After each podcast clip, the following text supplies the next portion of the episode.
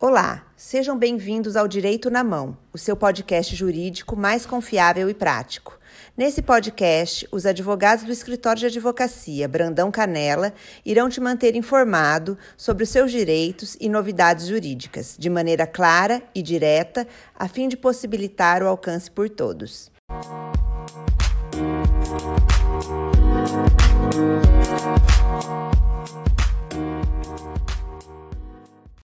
Aqui é Thiago de Abreu e Silva, advogado do escritório de advocacia Brandão Canela, e hoje vamos conversar sobre planos de previdência privada.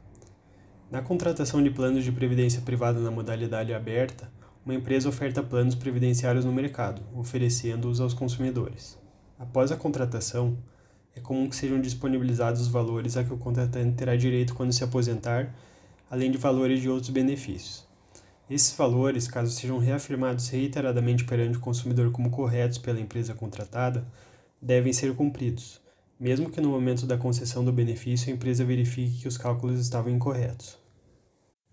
Nesse sentido, o STJ, no recurso especial 1966034 de Minas Gerais, fixou a seguinte tese, aspas, a promessa, reiterada periodicamente, acerca do valor da prestação previdenciária deve ser honrada perante o consumidor que não foi comprovada e oportunamente avisado do alegado erro de cálculo. Fecha aspas.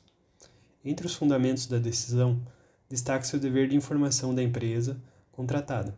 As informações fornecidas vinculam e obrigam o fornecedor conforme disposto no Código de Defesa do Consumidor.